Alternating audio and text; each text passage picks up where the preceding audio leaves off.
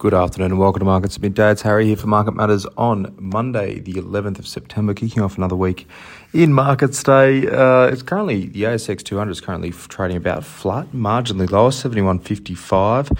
Uh, we were opening up pretty much flat. We rolled off about 20 points to 71.34 lows, but it battled back quite reasonably uh, in the last hour or so. That's led by uh, the financial sector, which is up 0.87%. Energy is also doing quite well, up 0.26%. The weaker sectors are tech, which is down 1.49%, real estate down 1.25%. Having a look at the hottest stocks, Syrah Resources SYI is up 8.33%. Magellan MFG is up 3.69%. They've had an upgrade today. I. Uh, and Orora ORA is up 2.74% at the moment. The weaker stocks are Sims Metals SGM down 11.21%, Megaport MP1 down 8.25%, and Lake Resources LKE down at 7.89%.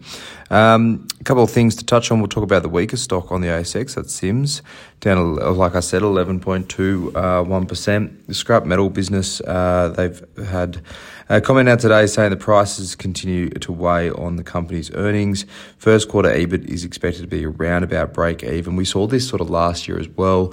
They did have a massive rebound in the second quarter last year, but this year they've said weak market conditions are expected to remain with the US domestic market showing signs of weakening. That's been probably the most resilient part of their business of late. Um, that's showing some signs of a few cracks. So they expect the second quarter rebound to likely be less significant in 23 versus 22. So this is FY24, and that's about a 10% miss all up to the market, um, basically flowing dollar for dollar straight through to that share price today. So pretty weak set of uh, numbers. Was a, it's pretty weak commentary, more or less, out from uh, Sims today, um, and it's having a difficult time Syrah Resources, that's the best company on the ASX at the moment, up 8.33%, secured a US $150 million loan to help develop their Balama project in Mozambique.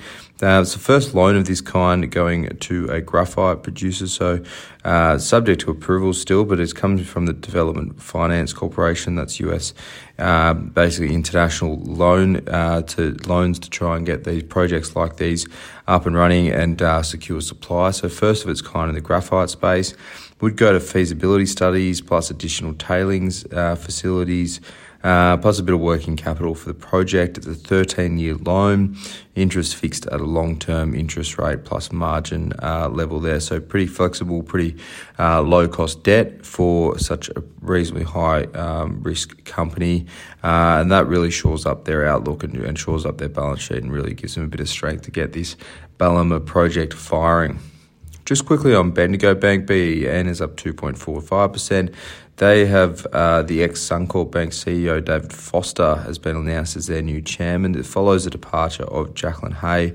She spent 12 years with uh, Bendigo Bank, so pretty significant uh, person to be leaving, but also a really um, strong uh, hire, a strong you know, new chairman coming through in David Foster. The markets enjoyed that today, giving Bendigo a little bit of support here. It's trying to steer um, those regional banks through a bit of an interesting time in financial markets, particularly for the regionals, which have really struggled um, of late in terms of um, you know getting funding and, and, maintaining margins and keeping their costs under control.